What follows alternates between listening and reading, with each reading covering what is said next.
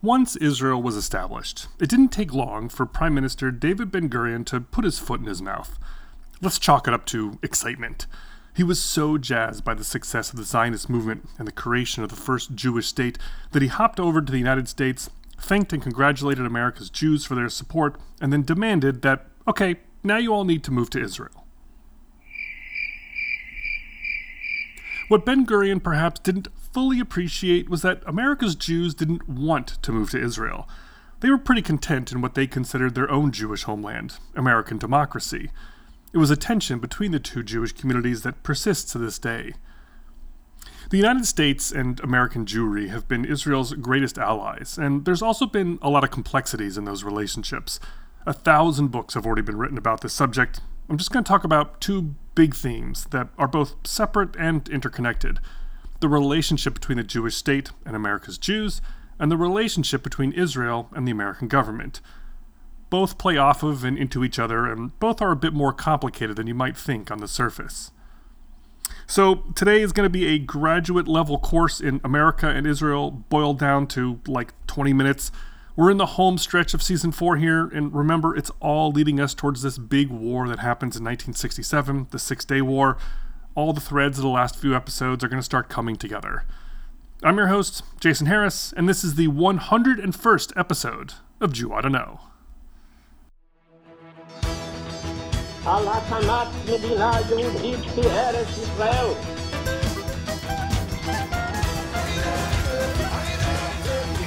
I would say to young people that we can do everyone our share to redeem the world.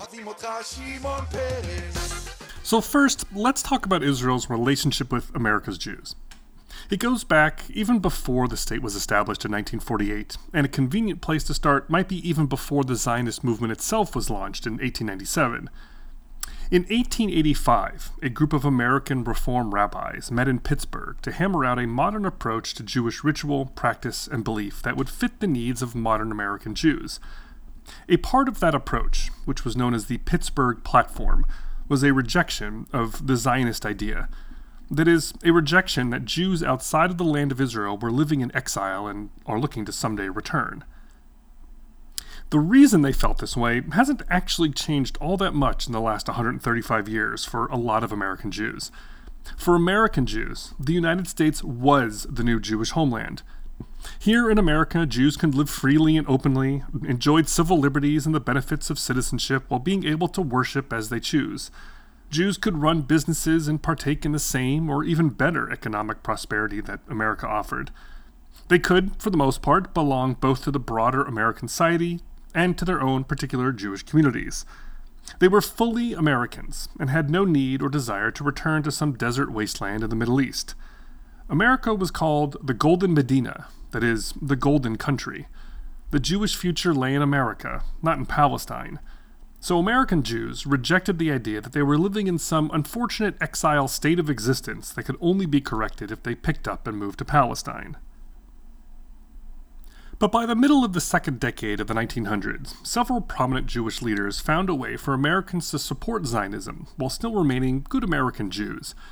Henrietta Szold was one of the most well known and influential leaders of the Jewish community in the early 1900s. A committed Zionist, she founded Hadassah in 1912, the Women's Zionist Organization of America.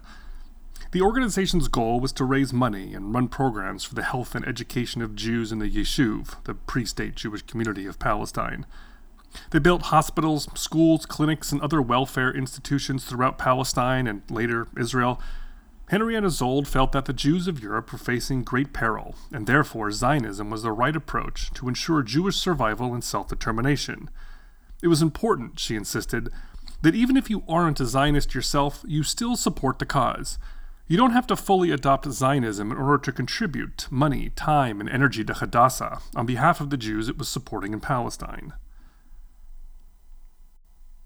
At the same time, Louis Brandeis, future Supreme Court Justice, became perhaps the most prominent and influential Zionist leader in the United States.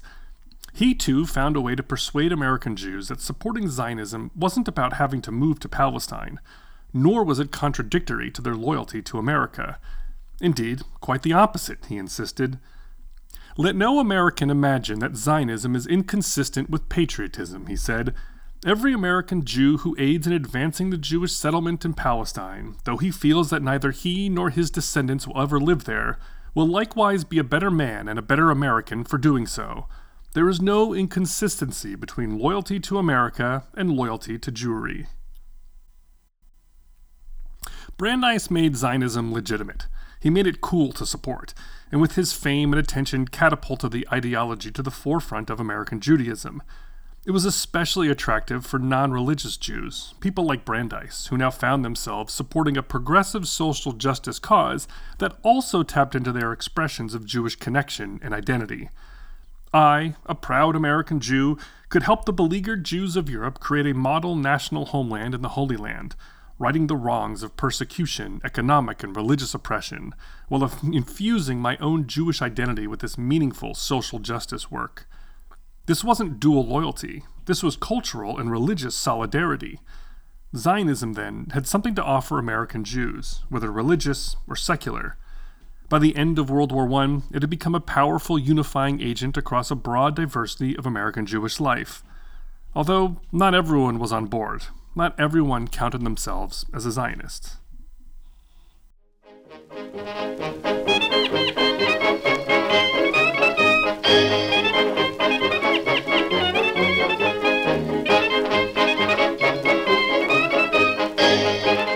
Let's fast forward to the establishment of Israel in 1948. American Jews were ecstatic, like all Jews around the world, and they had made major contributions. American Jews had donated tens of millions of dollars to the Zionist project over the years. American veterans had flown fighter planes, crewed refugee ships, and trained Jewish fighters, all in the service of securing the Jewish state's independence. Yet few American Jews actually moved to Israel. They were still committed to the rights, privileges, positions, and lifestyles they enjoyed in America. Indeed, American Jews were still far from unified around wholehearted support for Zionism. They didn't need it because they had America, and they didn't want it because they had America. Even those that did support Zionism supported it for the Jews of Eastern Europe, not for themselves. Once Israel was created, American Jews were happy to continue on with their Jewish lives in America. Exile? What exile? We have everything we need. This attitude was totally perplexing to Israel's leaders. We achieved this historic rebirth of the Jewish people, and you guys want to sit it out now? More to the point, where the Zionist movement had endeavored to speak on behalf of the world's Jews, now the Israeli government was claiming that mantle. As well, that the Jewish state was now, by its existence, the center for world Jewry.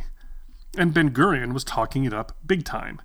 If he wasn't criticizing Jewish life in America, he was insisting that America's Jews move to Israel. America didn't need them, he argued, but Israel did. It was clear that America's Jews and the Jewish state were going to have to work on their communication skills, and each was going to have to think through its relationship to the other. Where Ben Gurion led the Israeli squad, in the United States, the natural leader was Jacob Blaustein, the head of a prominent and powerful Jewish organization called the American Jewish Committee. The AJC, the American Jewish Committee, was founded in 1906 as a Jewish global humanitarian organization fighting on behalf of civil rights, against anti Semitism and persecution, and for religious freedom, and not solely for the Jews. The AJC is still very much around today with offices all over the world and a major player in American foreign policy, one of the most important Jewish communal organizations then and now. And back then, Jacob Blaustein wasn't having any of what Ben Gurion was pushing. He reiterated the point that I've been making. American Jews supported Zionism on behalf of the Jews of Europe, but they were loyal to America, proud of its democracy, and had no intention of either moving to Israel or letting anyone in Israel tell them how to be good Jews. We repudiate vigorously, Jacob Blaustein insisted, the suggestion that American Jews are in exile. The future of American Jewry, of our children and our children's children, is entirely linked with the future of America. We have no alternative, and we want no alternative. And furthermore, he declared most famously, there can be no single spokesman for world Jewry, no matter who that spokesman might try to be. I'm talking to you, Ben Gurion.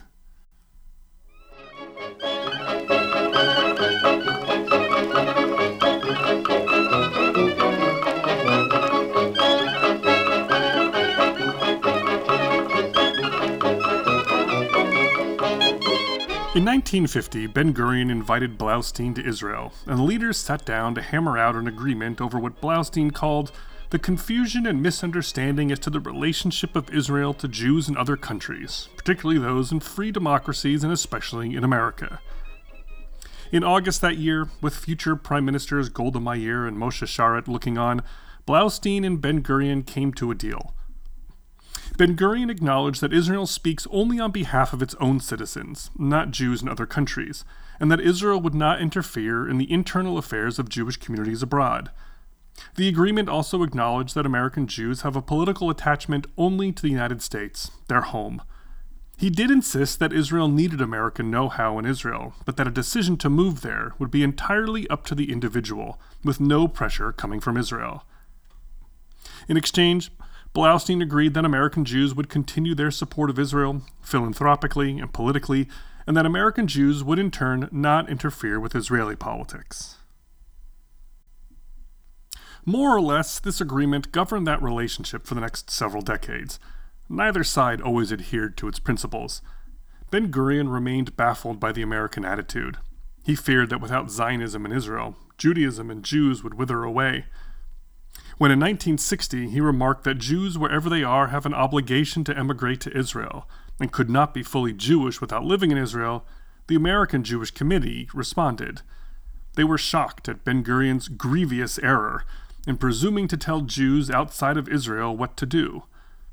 The AJC praised the Prime Minister as a courageous leader and reminded him that American Jews had provided strong moral and financial support to Israel his statement violated the principle that emigration was a free individual choice and, quote, undermined the sense of security and stability of American Jews, unquote. In turn, Israel had cause to complain that American Jews criticized various Israeli government policies over the years and publicly lobbied for change. All of this was a part of American Jewry's increasing awareness of and interest in Israel and its development as a Jewish and democratic state. As the 1950s turned to the 1960s, Israel education programs sprang up in Jewish communities, which included trips to the Holy Land. Israel specific philanthropy increased. The Eichmann trial of 1961 reminded America's Jews of the horrors of the Holocaust and hammered home the importance of a Jewish haven. Leon Uris's 1958 book Exodus, followed by the 1960 movie, put a Hollywood spin on the heroism of Israel's establishment. In the main character, Ari Ben Canaan, played by Paul Newman, American Jews found a role model that made Zionism in Israel look good. Literally, Paul Newman, so good looking. All of this led to feelings of greater solidarity with Israel, which really skyrocketed after the Six Day War in 1967. And then there was the Cold War, which had divided the world into us versus them, democracies versus the non democracies, in which Israel was clearly with the democracies. Upon his return from Israel in 1950, Jacob Blaustein declared that the most overwhelming and satisfying impression that one gains in Israel is the people there are building a real democracy, he said. For America and the other free democracies, it is of enormous significance to have in Israel not only a democratic form of government, but a way of life that is based on democratic and humane values. This, in a strategic part of the world where liberal democracy is otherwise practically unknown, I am confident that the vast majority of American Jewry will continue to recognize the necessity and desirability of helping to make Israel a strong, viable, self supporting state. Israel, Blaustein added, is the best friend America ever had in the Near East. And by the early 1960s, Americans' politicians were coming around to that same idea.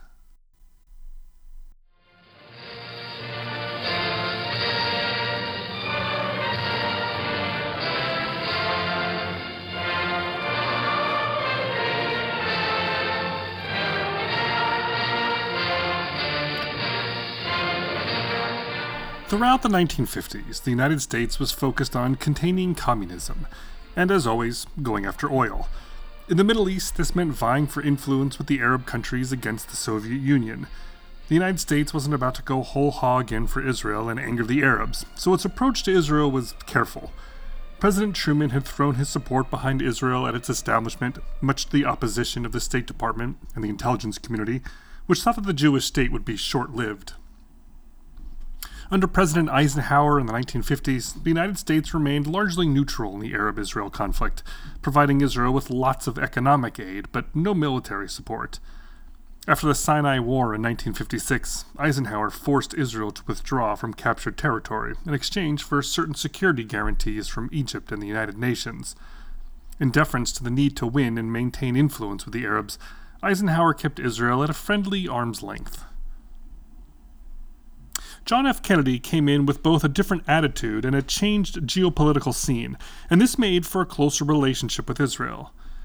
For one thing, by the early 1960s, Egypt and Syria had pretty fully gone over to the Soviet Union side, icing out American influence. At the same time, Egypt was fighting a war with Saudi Arabia and Yemen, and Kennedy backed up the Saudis, angering President Nasser of Egypt. So Israel provided a democratic counterbalance in the Middle East. And Kennedy was also savvy to domestic politics. He knew he had captured the Jewish vote in 1960 and wanted them again for the next election. With American Jews increasingly supportive of Israel, he figured on earning even more support from America's Jews by backing a cause to which they were committed. But beyond even both those things, it seemed that Kennedy really believed he could broker peace and stability in the Arab Israeli conflict. Although his relationship with Egypt had soured, he had a decent one with Ben Gurion and an even warmer one with Israel's foreign minister, Golda Meir. She visited him at his vacation home in Florida in 1963, where they had a long talk about Israel's security and the importance of the country to the Jewish people and to Jewish history. Kennedy reassured her that Israel would be safe on his watch, and he backed up that promise with action. He ended the arms embargo of the Truman and Eisenhower years and sold Israel the latest anti aircraft missile, called the Hawk. Thus began the decades of American and Israeli military cooperation. Still, there were tensions in what became known under Kennedy as the special relationship. Kennedy was not happy about Israel's development of nuclear weapons at the Dimona Nuclear Research Facility. He was even less happy that Ben Gurion kept lying to him about it, Every time Kennedy asked what was going on at Dimona, Ben Gurion gave him the same BS about peaceful nuclear energy, which the American intelligence community knew wasn't true, and Ben Gurion knew that they knew it wasn't true. It was a constant sore point in their relationship, and allegedly, the reason why Kennedy never invited Ben Gurion to an official state dinner.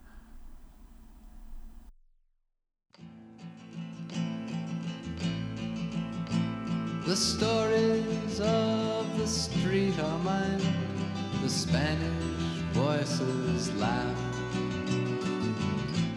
Despite his eagerness, Kennedy's legacy in the Middle East wasn't much better than Eisenhower's, ultimately focused on containing communism and securing oil supplies than on effective peacemaking. President Lyndon Johnson really amped up the close ties with Israel after Kennedy's assassination in 1963 you have lost a very great friend, but you have found a better one, Johnson told an American diplomat, according to the historian and politician Michael Oren. Like Kennedy, Johnson saw friendliness to Israel as both good geopolitics against the Soviets and a great way to get the Jewish vote. But he also felt a deeper and more genuine connection than that. The historian Robert David Johnson wrote that Johnson's policies stemmed more from personal concerns, his friendship with leading Zionists, his belief that America had a moral obligation to bolster Israeli security, and his conception of Israel as a frontier land, much like his home state of Texas. Johnson believed in the biblical idea that the Jews were God's chosen people and should succeed in their national endeavor. By 1968, as he faced enormous political problems of his own, he told his United Nations ambassador, Arthur Goldberg, that he had an even greater sympathy now for Israel. They haven't got many friends in the world, he said, they're in about the same shape that I am. Historians generally regard Johnson as the president who was most friendly and supportive of Israel, and the Israeli prime minister finally got that official state dinner, though it was Levi Eshkol, not Ben Gurion. Still, as the war clouds gathered in the middle of the decade, it's not like Israel was top of President Johnson's to do list. He had plenty of problems both at home and abroad, most especially the worsening Vietnam War there was little appetite in America to get involved too deeply in Middle Eastern conflicts, and that limited Johnson's ability to help Israel as the Six Day War approached in 1967. Still, the relationship had come a long way since Truman and Eisenhower. It was clear that America and Israel were going to be drawn ever closer as events in the Middle East and the Cold War drew the two democracies together. In recent decades, America and Israel have been thick as thieves, with a very close strategic, military, and economic partnership backed up by shared values around democracy, multiculturalism, and political freedom.